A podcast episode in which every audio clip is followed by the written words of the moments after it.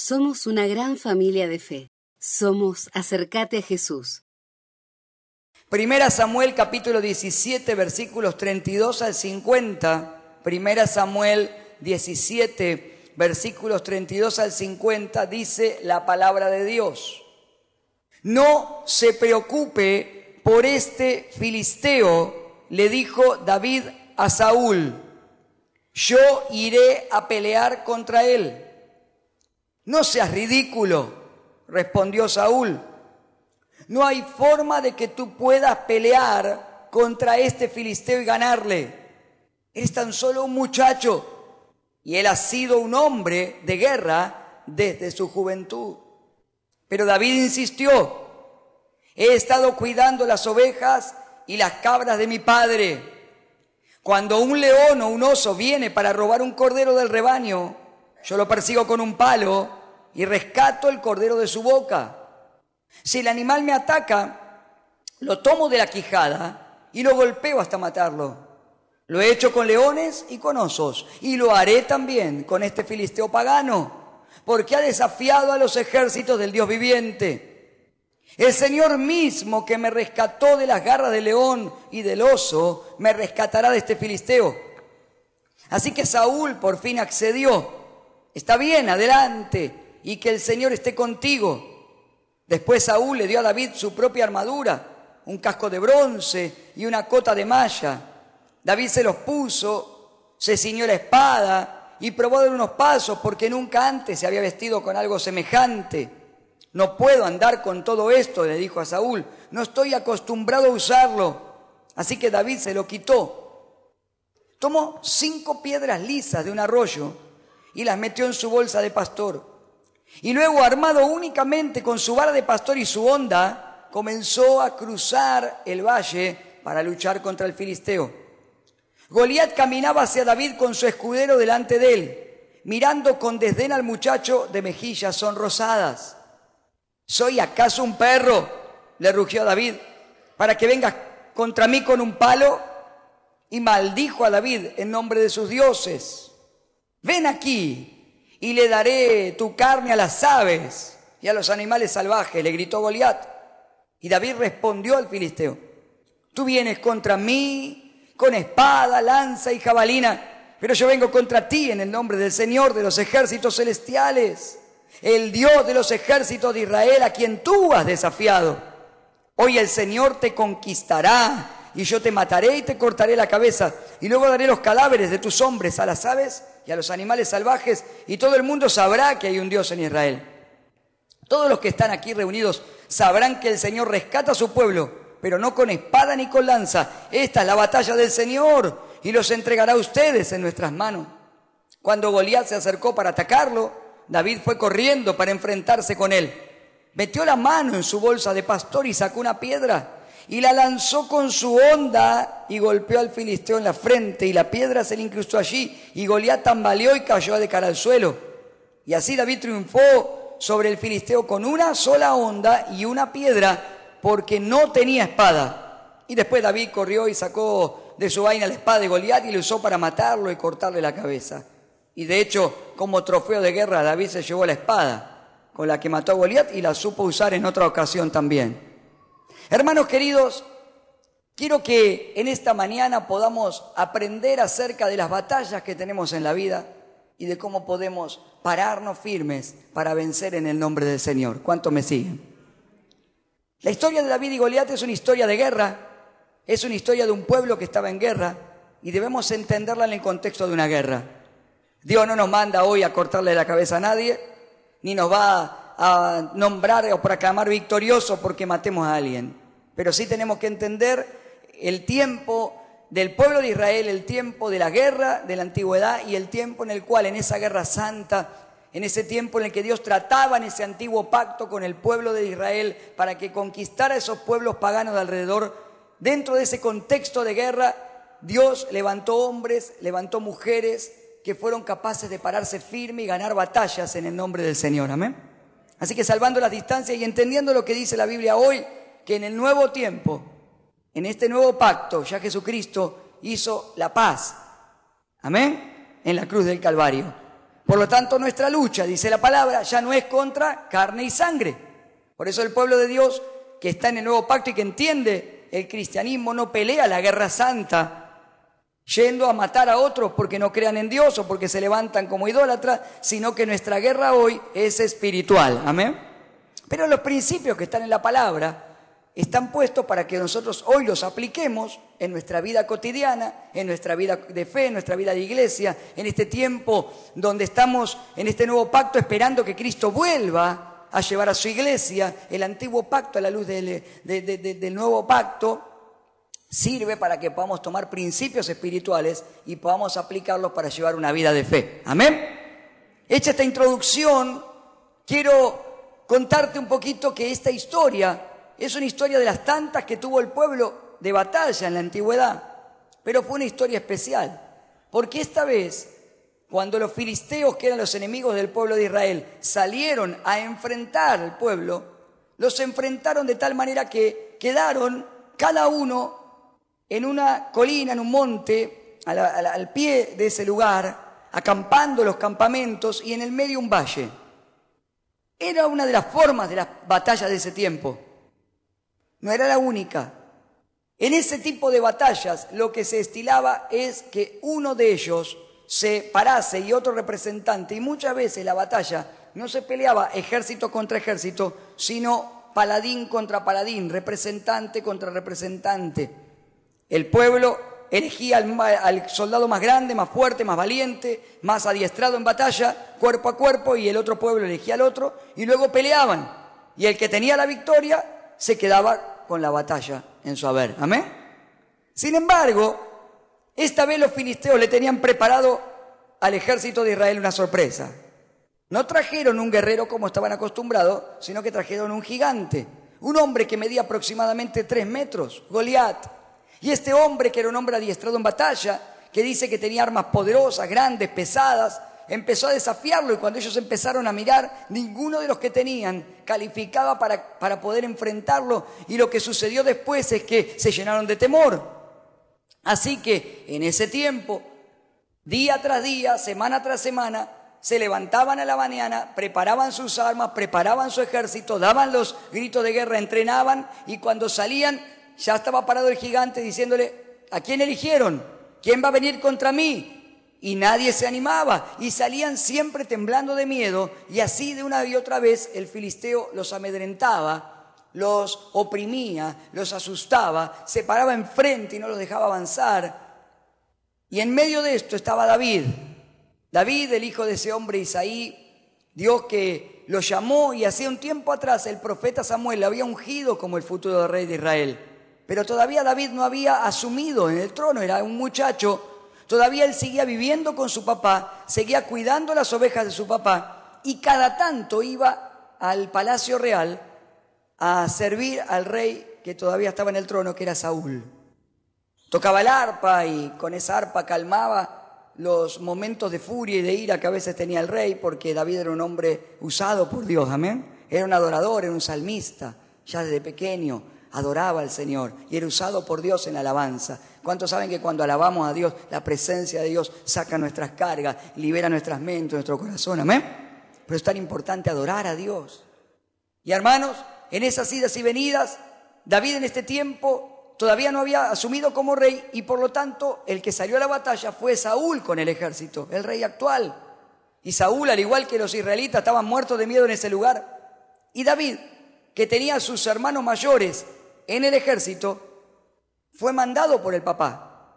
David cae ahí en, este, en esta escena porque el papá de David lo manda a mandarle comida, a mandarle algunas provisiones a sus hermanos que estaban en la guerra, y a traerle un informe de cómo estaban. Y cuando David llega, se escucha, escucha la noticia del momento. La noticia del momento era: ¿viste lo que hizo el gigante? ¿Viste lo que pasó al gigante? Y en tanto que estaba hablando, se levanta el gigante, David lo oye, y David se levanta en una ira santa diciendo: ¿qué hace este hombre desafiando al pueblo de Israel?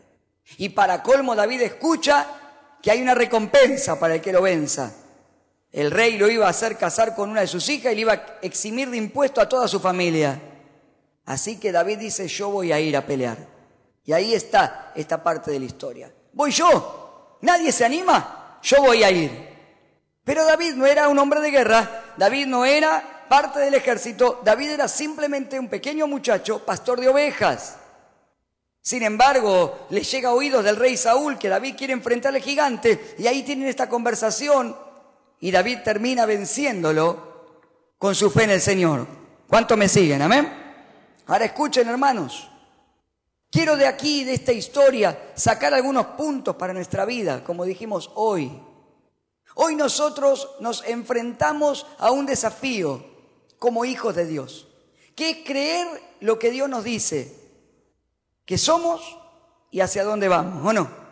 La semana pasada tuvimos cultos donde Dios nos habló en ambas reuniones acerca del desafío de creer, de avanzar, de no detenernos.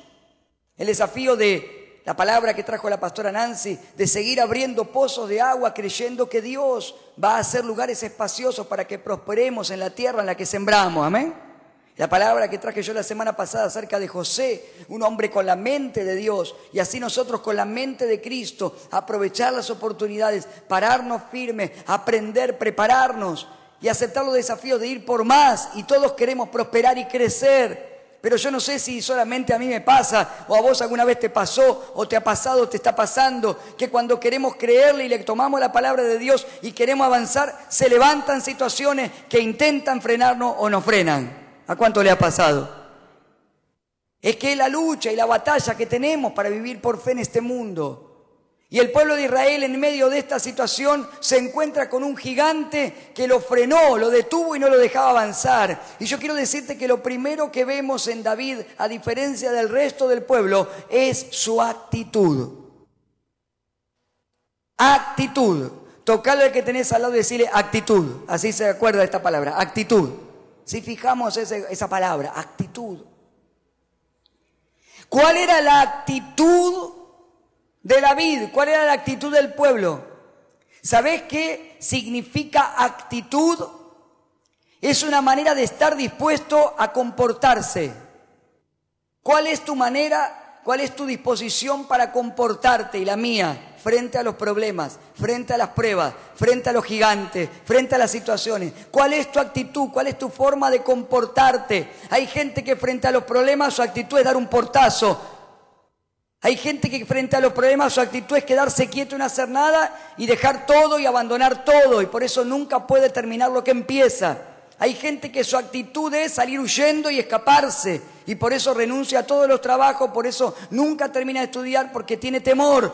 Pero hay gente que tiene una actitud diferente. La actitud del pueblo de Israel era quedarse quieto, paralizado de miedo. La actitud de David fue: yo iré a pelear contra él. Amén. Y también la Real Academia Española traduce la palabra, o sea, perdón, define la palabra actitud como la postura del cuerpo que revela un estado de ánimo. El cuerpo habla de nuestras actitudes, o el cuerpo también manifiesta la actitud, ¿se entiende? Por eso, cuando estamos desanimados, hay gente que está encorvada, oprimida. Parece que todo mi cuerpo manifiesta mi estado de ánimo. Nuestro cuerpo manifiesta, ¿sí? Hay un lenguaje corporal, ¿saben ustedes eso? Nuestro cuerpo habla. Y aún lo hacemos inconscientemente. ¿Saben, hermanos queridos, qué actitud, qué actitud tenés, qué actitud tengo frente a las situaciones? Por eso, repasando un poquito, los que se acuerdan que estuvieron conmigo la semana pasada, o que escucharon la palabra, van a, a, a recordar este pasaje, Efesios cuatro veintitrés. En cambio, dejen que el Espíritu les renueve los pensamientos y las, ¿qué dice ahí? Las actitudes. ¿Quién tiene que cambiar nuestra actitud? El Espíritu Santo. Amén. Para que la actitud nuestra sea una actitud de un hombre, una mujer de fe. Nuestra actitud de fe nos lleva a enfrentar los gigantes, no a salir huyendo. ¿Cuánto me siguen? Nuestra actitud de fe nos lleva a enfrentar los gigantes, firme, y a enfrentar lo que está por delante, porque nuestro Dios es más grande que los gigantes que se levantan. ¿Cuánto lo creen? ¿Amén? Es más grande. Lo segundo que vemos es lo que le dice Saúl a David. Saúl dice, yo me voy a enfrentar a él. Tiene una actitud de vencedor, una actitud de fe. Y, y Saúl en el versículo treinta y tres le dice, no seas ridículo. Lo ridiculiza. Lo hace sentir avergonzado, lo intenta sentir avergonzado. David no lo cree, no se lo cree. Pero te pregunto, ¿alguna vez te pasó o te está pasando? ¿Se levantaron problemas tan grandes, situaciones tan complejas alrededor tuyo? ¿Se levantaron personas tal vez? Yo no sé si vos pasaste, pero yo pasé muchas veces por situaciones así, donde aún personas intentan ridiculizarnos. ¿Quién te crees que sos? ¿Qué crees que vas a hacer? ¿Vos? ¿Tu familia? ¿Vos crees que vas a poder alcanzar esto? Hermanos queridos, el enemigo te va a querer poner en ridículo, pero Dios te va a dar la victoria. ¿Cuántos lo creen? Lo vuelvo a declarar, a ver si alguien lo cree, porque parece que lo declararon, que lo creyeron dos o tres. El enemigo va a querer ponerte en ridículo, pero Dios te va a dar la victoria, porque Dios es un Dios de victoria. ¿Cuántos lo creen? ¿Amén? ¡Aleluya! Si le vas a dar el aplauso, dáselo fuerte, con una actitud de victoria. ¡Amén! Así que, hermano querido, no importa que te digan lo que te digan, no importa que se levante lo que se levante. Sí, es verdad, David era un muchacho, no era un hombre de guerra, era un pastor de ovejas, no era un guerrero. Era una persona que no tenía experiencia en usar armas de ese tipo que se necesitaban para esa batalla, pero su actitud era distinta porque Dios estaba con él. Quiero decirte algo, Dios está con vos. Si Dios es por nosotros, ¿quién contra nosotros? Amén. Tenemos que pararnos firmes, hermano. Firmes, firmes en nuestro camino. No somos nosotros, es Dios en nosotros. ¿Cuántos lo creen? Y claro que sí, que muchas veces no somos el mejor para ese puesto. Yo no elegí, no elige al mejor. No elige al más calificado o a la más calificada. Dios no elige al que reúne las mejores características humanas, porque si no hubiera elegido a todos los otros hermanos de David. ¿Cuántos se acuerdan de la historia? Hasta el profeta, se, no es que se confundió, pero tuvo que tomarse un tiempo para discernir cuál era el hijo de Isaí, porque David no estaba en la lista. David estaba pastando la oveja del padre y todos pasaron en la lista y ninguno quedó, pero David estaba en la lista de Dios. Hermano, tal vez vos no estabas en la lista de tu familia, tal vez vos no estabas en la lista de las personas que están alrededor tuyo, tal vez no estabas en la lista de este mundo, pero quiero decirte algo, vos y yo estamos en la lista de Dios, y los que estamos en la lista de Dios pasamos un paso al frente y vamos a hacer cosas que tal vez en tu familia nunca se hicieron, que tal vez vos nunca pensaste que ibas a hacer, y vas a poder vencer. Amén. Vas a terminar ese estudio que tal vez nunca pensaste que ibas a poder completar, esa carrera, ese estudio. Vas a poder tener ese trabajo que tal vez pensaste que nunca lo ibas a tener. Vas a servir a Dios como tal vez pensaste que nunca ibas a servir. ¿Amén? Dios te va a levantar en un área en la que tal vez nunca pensaste que Dios te podía usar. ¿Amén? Porque los que estamos en la lista de Dios somos los que le creemos a Dios. Dios elige lo necio y lo débil de este mundo para hacer cosas grandes en su nombre. ¿Amén? Porque el que se va a glorificar es Él en nosotros. Lo tercero que quiero decirte, y es lo que, lo que lleva como título este mensaje, porque el título de este mensaje es Oso, León o Gigante. Y de hecho te recuerdo que los podés record, eh, escuchar los mensajes en el podcast que tenemos, ¿sí? De Acércate a Jesús. ¿Cómo hago, pastor? Simplemente pedí a los chicos de multimedia, si no sabes cómo, que te van a pasar el link para que lo pongas en tu celular. Lo grabás allí y ahí apretás. El link lo tenés grabado en tu celular y toda la semana vamos levantando los mensajes para que puedas volverlos a escuchar, para que puedas escucharlo cuando vas andando en el colectivo, en el, el trabajo, venís, cuando estás en tu casa y puedas ser edificado y recordar y repasar la palabra. Y esta palabra se llama Oso, León o Gigante y es el tercer punto de este mensaje, el corazón del mensaje, porque dice que David comienza a hablar y a decirle a Saúl, mirá, yo no tengo experiencia en este tipo de batalla. Soy pastor de ovejas, es verdad. Pero cuando a las ovejas que me da a cuidar mi papá o los corderos viene un león, viene un oso para robarlo, yo lo persigo con un palo, lo rescato de la boca, y si este animal me ataca, lo, lo mato con el mismo palo, y también lo voy a hacer con este filisteo. Hermano querido, la vida está llena de obstáculos, enemigos y situaciones que se van a levantar. Se le levantan a la gente que no tiene a Cristo y se levantan también en nosotros. No es que porque seamos cristianos no vamos a pasar problemas, no vamos a pasar luchas, no vamos a pasar dificultades. La diferencia es que el que no tiene a Cristo ya está detenido, ya está en el lodo cenagoso, como dice la palabra, ya está en un pozo. Y lo único que hace la situación es seguirlo dejando en el pozo. A los hijos de Dios, los gigantes, las situaciones que se levantan, lo que quieren hacer es detenerte o volverte a hacer entrar al pozo del cual el Señor te sacó. Y eso no tiene que pasar. ¿Cuántos dicen amén? Hermanos, se van a levantar situaciones para frustrarte, para detenerte, para hacerte perder fuerza, para darte temor, para hacerte quedar sin recursos. Pero quiero decirte algo, hermano, Dios siempre en cada situación te va a dar las armas y las estrategias para vencer. ¿Amén? Hay un arma y una estrategia para la situación que estés viviendo y se la tenés que pedir al Señor, porque Él la tiene. ¿Amén? No es lo mismo un oso que un, on, que un león que un gigante. Pero Dios es el mismo y lo vence a todos. ¿Cuántos dicen amén? Los osos, ¿saben cómo atacan? Los osos hibernan.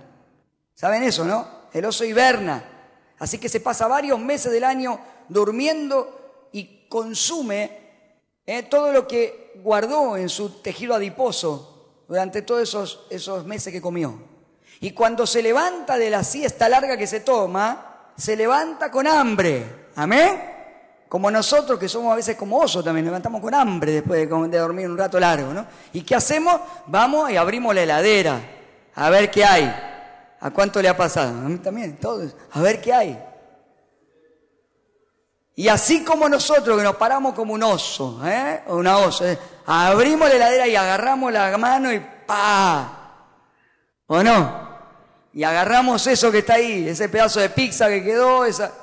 Así el oso se levanta y ataca de golpe a los rebaños que están pastando y de repente eh, pega ese grito y asusta, ese gruñido asusta a las ovejas, a los corderos que salen huyendo y manotea con sus garras en alto a las ovejas que puede agarrar a los corderos. Y el león ataca al revés. El león no hace de esa manera, es otra forma. Más si el ataque, por eso dice el enemigo anda como león rugiente.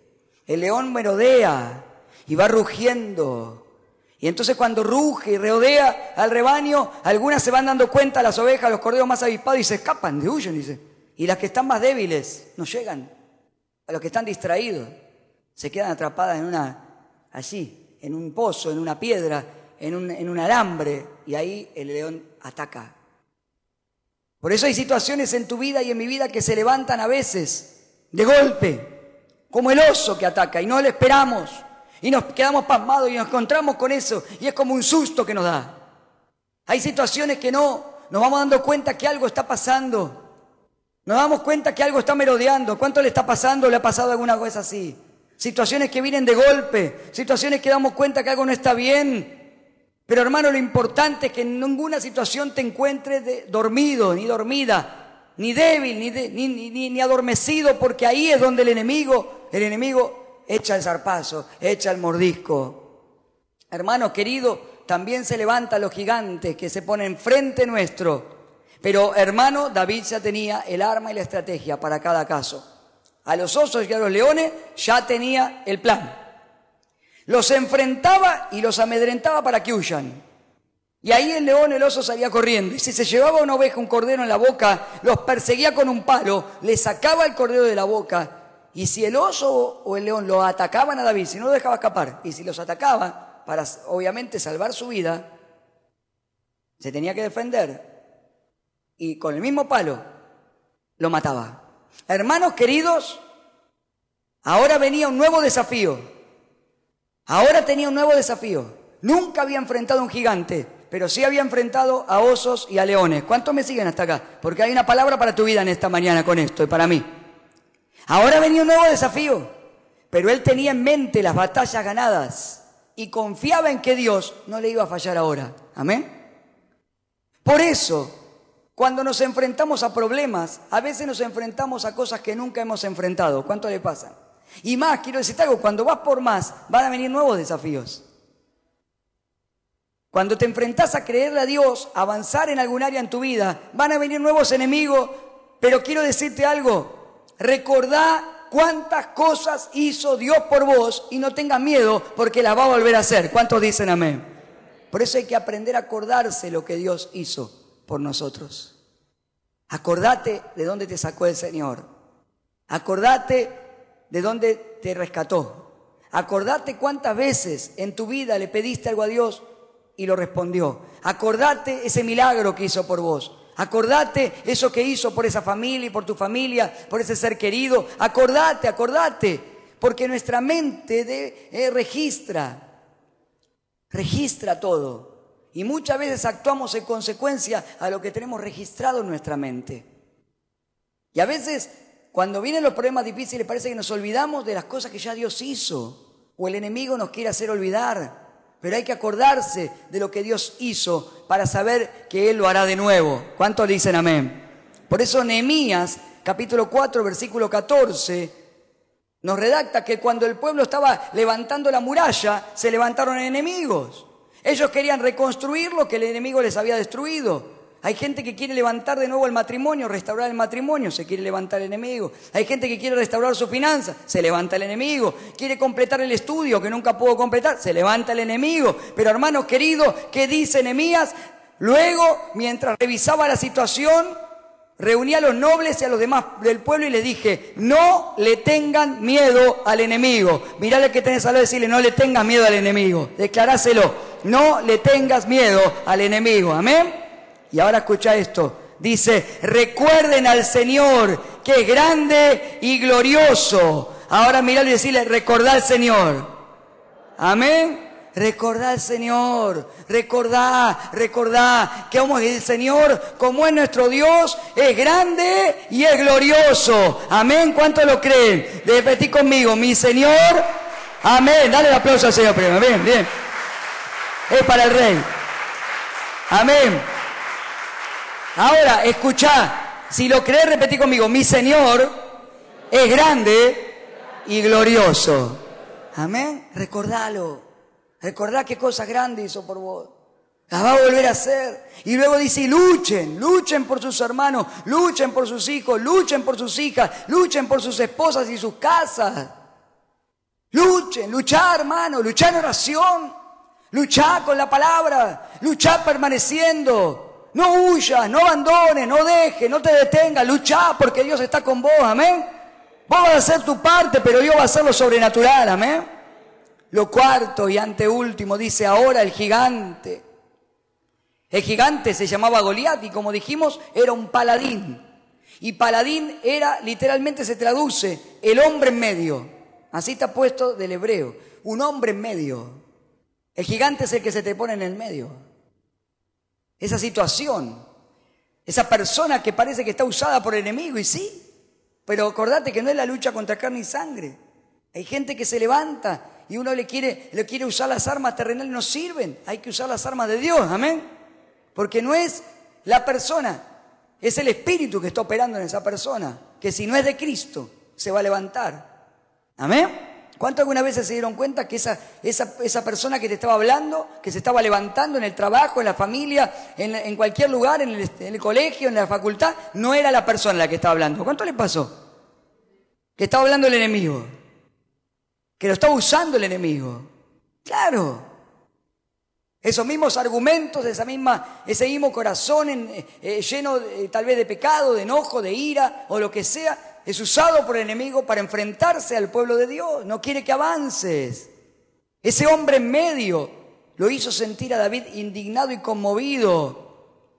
Y dijo, yo voy a enfrentar al gigante. Pero escuchen esto, con lo que cierro el mensaje.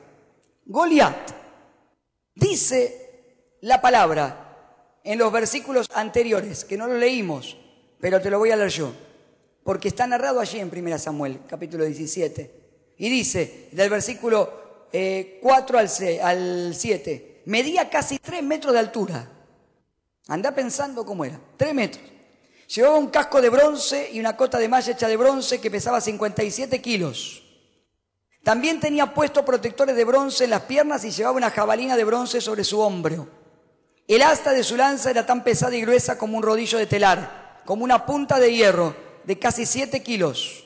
Y luego dice, su escudero iba delante de él. Escuchen, hermanos, la Biblia tiene descrita las medidas del gigante. Y quiero decirte algo, hay que medir al gigante. Ahora sí, volvéle a decir que está lo tuyo, medí al gigante. Amén. Eso es una de las cosas que a nosotros nos cuesta mucho, porque para poder enfrentar al problema hay que saber a qué problema me enfrento. Amén. Tengo que saber de qué se trata. Nuestra tendencia natural es escapar y huir de los problemas, ¿o no? Por eso hay gente que cuando le llegan las boletas impaga la tira, porque no quiere enfrentar cuánto dice que debe. Y se lo dice un contador, ¿eh? Por eso cuando llegan al estudio contable llegan con la pila de cosas así. Y a veces nosotros le tenemos que abrir la, la, los sobres, porque ya está negado a tal punto que no abre lo que es. Entonces cuando fue al banco y le dice no puede sacar la plata, no puede vender el auto porque está inhibido, ahí viene. Porque nos cuesta enfrentar y medir los gigantes. Pero hay que aprender a medir los gigantes para poder hacerle frente con las armas que tenemos que usar. ¿Cuántos me siguen? Hay que medir al gigante. Yo eso lo uso mucho y algunos de ustedes lo saben porque los he ministrado en esto cuando tenemos que ministrar en finanzas. Porque cuando ministramos en el área de finanzas al matrimonio, a la persona le digo, ¿cuánto debes? No tengo ni idea, pastor, ya no sé ni lo que debo. Bueno, tenemos que empezar a saber cuánto debes. De verdad, todo. Mediamos al gigante. ¿Se entiende? Y así, cuando tengo que pedir perdón, ¿a quién tenés que pedir perdón? A tanta gente, no, no, no, hace una lista, ¿o no? A este, a este, a este y este. Porque tengo que medir ese gigante. Entonces el, David no era, no era tonto. David era astuto, era sabio. Entonces, hermano, no esquivó. No hay que huir. Hay que enfrentar porque tengo que saber qué me está pasando, amén. Tengo que saberlo. Por eso tengo que ir al médico cuando tengo un problema y saber lo que está pasando. Pero yo sé que Dios me va a bendecir y se va a glorificar. ¿Cuántos dicen amén? Así es cada una de las cosas. Hay que reconocer lo que tenemos delante para saber qué tenemos que hacer. Porque a este gigante David no lo podía agarrar de la quijada. ¿Cuántos me siguen? Al oso y al león lo podía agarrar de la quijada. Pero si intentaba agarrar a un tipo de tres metros de la quijada, ¿sabe dónde volaba David? ¿Se dan cuenta? Entonces, hermanos, tenemos que medir al gigante. Tal vez estés enfrentando alguna deuda, una adicción, un problema en la familia de adicciones, un problema en el matrimonio, un problema con tus hijos, un problema en el trabajo, en la iglesia, en, en cualquier entorno en el que te muevas. Medí el gigante, ponele nombre, fíjate qué está pasando. Y sabé, no tengas temor, porque Dios es más grande que ese gigante. ¿Cuántos dicen amén? David sabía que una de las cosas que debía evitar era el contacto físico, porque eso le hubiera significado su perdición. Nunca podría haber ido a Goliat a pegarle una trompada, a tirarle una piña, a pelear con la misma, con una espada. Por eso no le sirvió la, las armas que le dio Saúl. Entonces David usó la astucia. ¿Cuántos me siguen? Usó la astucia. Dios le dio astucia. Por eso la Biblia dice que tenemos que ser mansos como la paloma, pero ¿qué? Astutos como la serpiente, ¿amén? Entonces, no es la astucia de este mundo, es la astucia de estar despierto, ¿amén? ¿Cuántos están despiertos? Amén. Buscó cinco piedras y preparó una honda como arma. La honda, ¿sí? Era una pequeña bolsita de cuero con dos largas cuerdas. No es la honda que usábamos nosotros antes para tirar cuando éramos chicos. No, era una honda con un pedacito de cuero, dos cuerdas largas, y se colocaba la piedra allí y se empezaba a girar, a girar, a girar, a girar. Y los, aquellos que eran eh, diestros en esto, y David evidentemente lo sabía usar, se giraba sobre la cabeza, con la piedra colocaba y se lanzaba a gran velocidad contra el blanco. Dice que los que sabían, eh, honderos adiestrados, podían tirar a una hasta casi ciento ochenta metros. ¿Saben lo que es ciento ochenta metros? Casi dos cuadras. podían tirar a un blanco. David aproximadamente le tiró una distancia de cuarenta y cinco o cincuenta metros al gigante. Y esa trayectoria de esa piedra era de abajo hacia arriba, así que le quedaba justo a David. ¿Se dan cuenta? Se tiraba de abajo hacia arriba y él tenía que atacar de abajo hacia arriba. Amén. El arma justa, la herramienta justa. Las piedras de esa zona buscaban, ¿no? Eh, eh, profundizaban para, para aprender cada vez más, ¿no? Dice que estaban hechas de sulfato de bario, que es de alta densidad. Entonces, hace algunos estu- unos estudios científicos recientes que hacen estudios de la historia, de las batallas de la historia y de, de hechos de la historia, y buscan probar científicamente o descubrir cosas científicamente. Te voy a contar dos cosas que van a cerrar este mensaje y que van a hacernos ver cuán grande es nuestro Dios. Amén. Lo primero que se probó es que por el tipo de piedra, el tipo de onda, la distancia y la velocidad que se tiró esa piedra equivalía a una bala de calibre cuarenta y cinco. Lo suficiente para perforar el cráneo de una persona. ¿Cuántos me siguen? Pero lo segundo, ¿sí? Escuchen, ah, anotaba algo que lo quiero decir. Cuando no tengas nada a mano, confía en Dios. Amén. Porque Él te va a dar el arma que necesitas para esta batalla. Amén. Tal vez no es la misma que la vez anterior, pero Dios te va a dar el arma que necesitas. Amén. Ah, escuchen esto, hermano. Lo segundo que quiero decirte. Estudios médicos y científicos, y más con los avances que hay hoy en la, en la endocrinología, en los estudios del cuerpo humano, se ha descubierto que David muy probablemente sufría de lo que hoy se llama gigantismo. ¿Cuántos saben lo que es esa enfermedad? Son personas que tienen una altura y un volumen del cuerpo mucho más grande que el natural que tenemos en la media del cuerpo humano, ¿sí? Esa persona, y David tenía un gran grado de gigantismo, pues medía casi tres metros, y su elevada estatura también le generaba algunas situaciones. Las personas que tienen gigantismo tienen problemas físicos, ¿sí? Y uno de los problemas que se detectó en este tiempo en la, en la ciencia es que las personas que tienen gigantismo tienen un exceso en la hormona de crecimiento, ¿sí? Un exceso de la hormona de crecimiento. Pero ese exceso de la hormona de crecimiento muchas veces le generan tumores que a veces se le quedan, ¿no es cierto?, se le ubican cerca de los ojos y impiden que las personas puedan tener una mejor, una, una gran visión. Y esto explicaría, me gustó y me pareció muy interesante, porque aún la ciencia siempre va a terminar reconociendo que hay un Dios que hace cosas poderosas, ¿eh? Esto explicaría por qué David, eh, perdón, Goliat, llevaba una armadura gigante, pero no tenía cubierta su frente. Las armaduras cubrían primeramente la cara de la persona, la frente. ¿Por qué? Pero él no podía ver, porque sus, él tenía, necesitaba tener un mejor panorama, porque no tenía la misma capacidad de visión que el resto de la gente. Y por eso siempre menciona que su escudero iba delante de él. El escudero normalmente lo acompañaba, le iba el paje de armas, el que llevaba las armas, pero siempre este hombre iba delante porque seguramente estaría indicándole cosas que él no podía ver claramente cuando tenía una batalla cuerpo a cuerpo. Amén.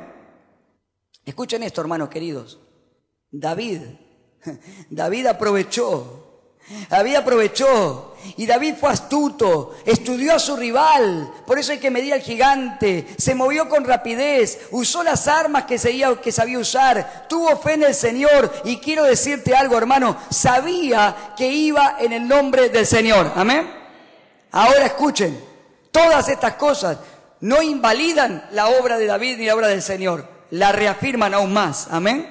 Porque nos marcan que este hombre, sin los conocimientos de la ciencia que hay hoy, pudo identificar el punto débil del gigante, pudo darse cuenta dónde tenía que poner el tiro, amén. un solo tiro, una sola onda, una sola oportunidad, y en el nombre del Señor, con una piedra lisa lanzada desde abajo hacia arriba, en el nombre del Señor, al lugar justo donde tenía el punto débil, en el nombre del Señor Él puso un disparo de calibre cuarenta y cinco. Hermano, yo quiero decirte, no es con espada, no es con ejército, es con el Santo Espíritu de Dios. Cuando le crees a Dios, sale algo poderoso de tu vida. ¡Aleluya! ¡Aleluya! Pero escuchen esto, hermano. Tú vienes a mí, dice, pero yo voy a ti.